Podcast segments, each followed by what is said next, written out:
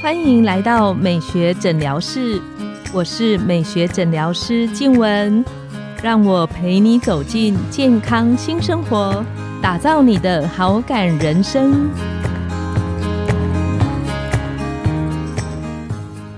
欢迎光临美学诊疗室，我是你的美学诊疗师静文，让我陪你练习好感人生，走进健康新生活。今天我们邀请到的来宾是陈银光中医师。陈医师是雅风维新中医的副院长，专精在过敏、睡眠障碍还有产后不孕症的调理。我们请陈医师跟线上的听众打个招呼。大家好，我是中医师陈银光。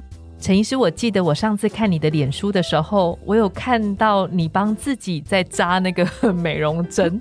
那我自己虽然很不怕针。但是很特别，我对于针灸的针其实蛮害怕的，所以看到你这样在脸上扎美容的那个针灸，哇，我其实蛮佩服的。那想请陈医师跟我们线上的听众聊一下，就是在中医的里面，那个美容针灸它最有效在治疗上，你自己觉得你最喜欢帮自己做的原因在哪里？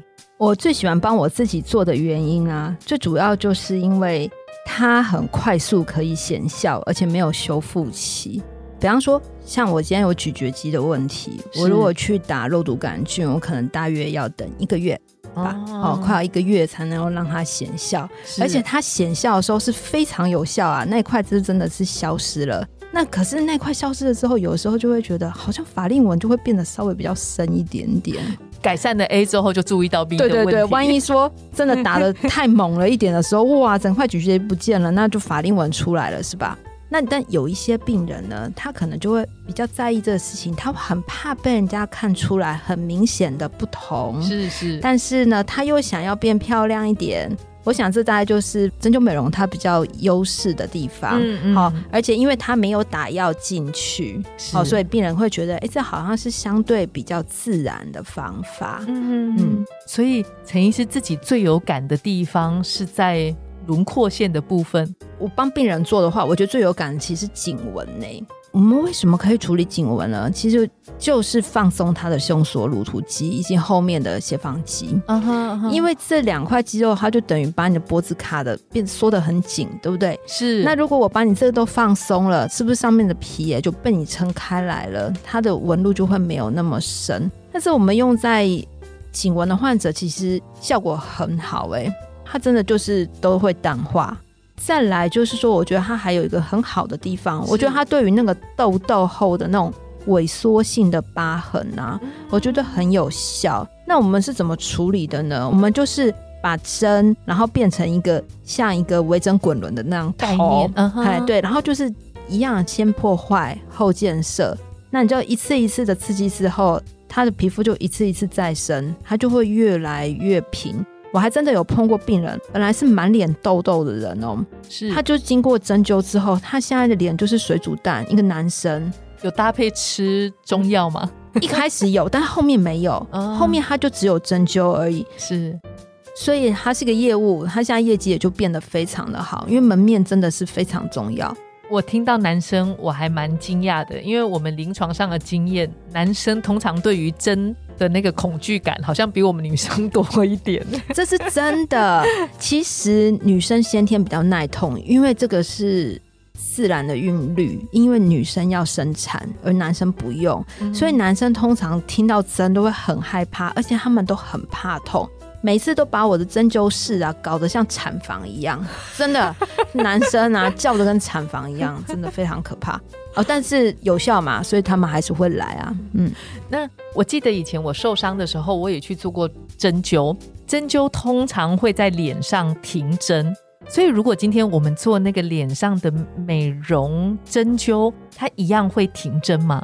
对，一样也是停针。那么大约停二十分钟。为什么停二十分钟呢？是因为这就是研究出来显效的时间呐。我说我们就不要去跟动它了，就是二十分钟。那有的院所它会把它停留时间更长啊，但是我觉得没有显著差异，是二十分钟就可以了。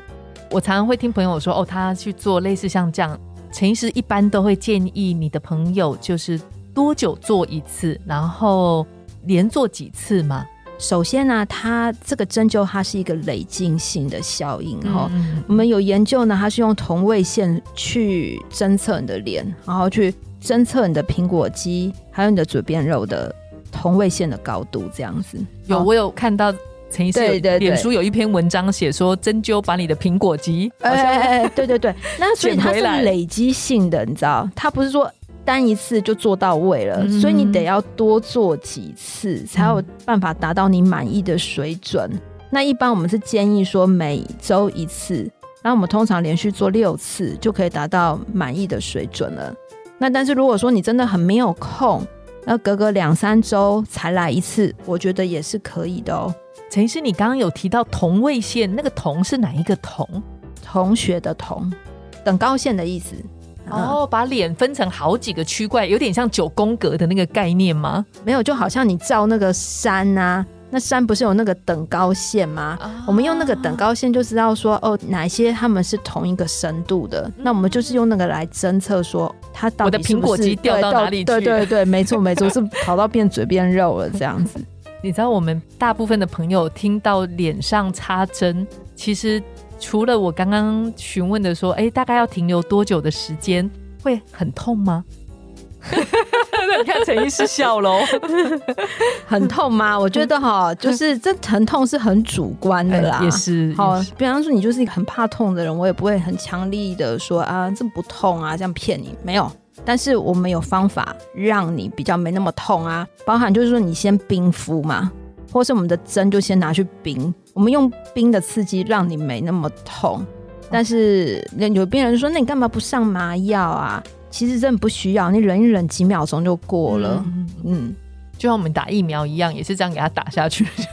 对对，就其实就是习惯就好，因为它才几秒钟的时间。是想特别请问陈医师，就是我相信针灸在脸上，它确实是对于肤况这些它是有帮助的。那它做完之后，它大约可以维持多久的时间？单一次，我的临床观察，我觉得大概是一个月。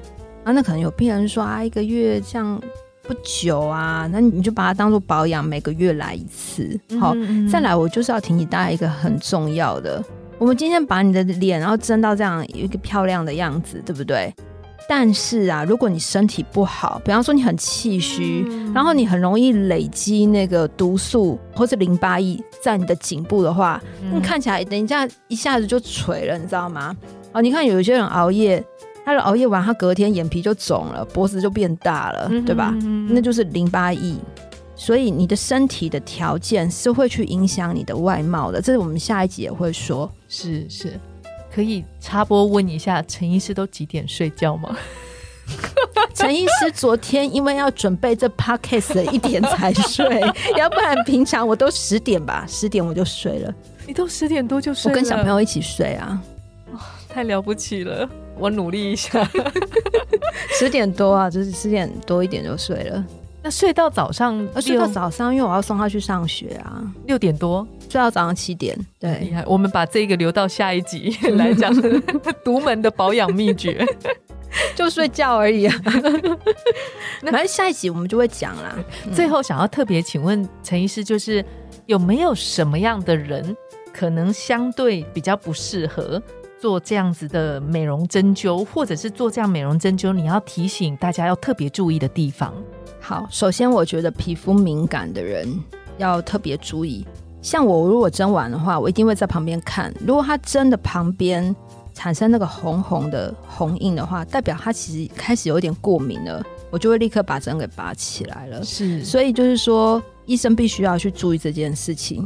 再来就是说，有蟹足肿体质的人，你也要特别留意，不是说一定不能做。我的经验是，其实蟹足肿的病人是可以做针灸的，但是你就是要在旁边去观察他有没有过敏反应。嗯，皮肤的反应。对，因为针灸的针真的很细，它跟你开刀是不一样的，没错，所以我认为是可以做针灸的。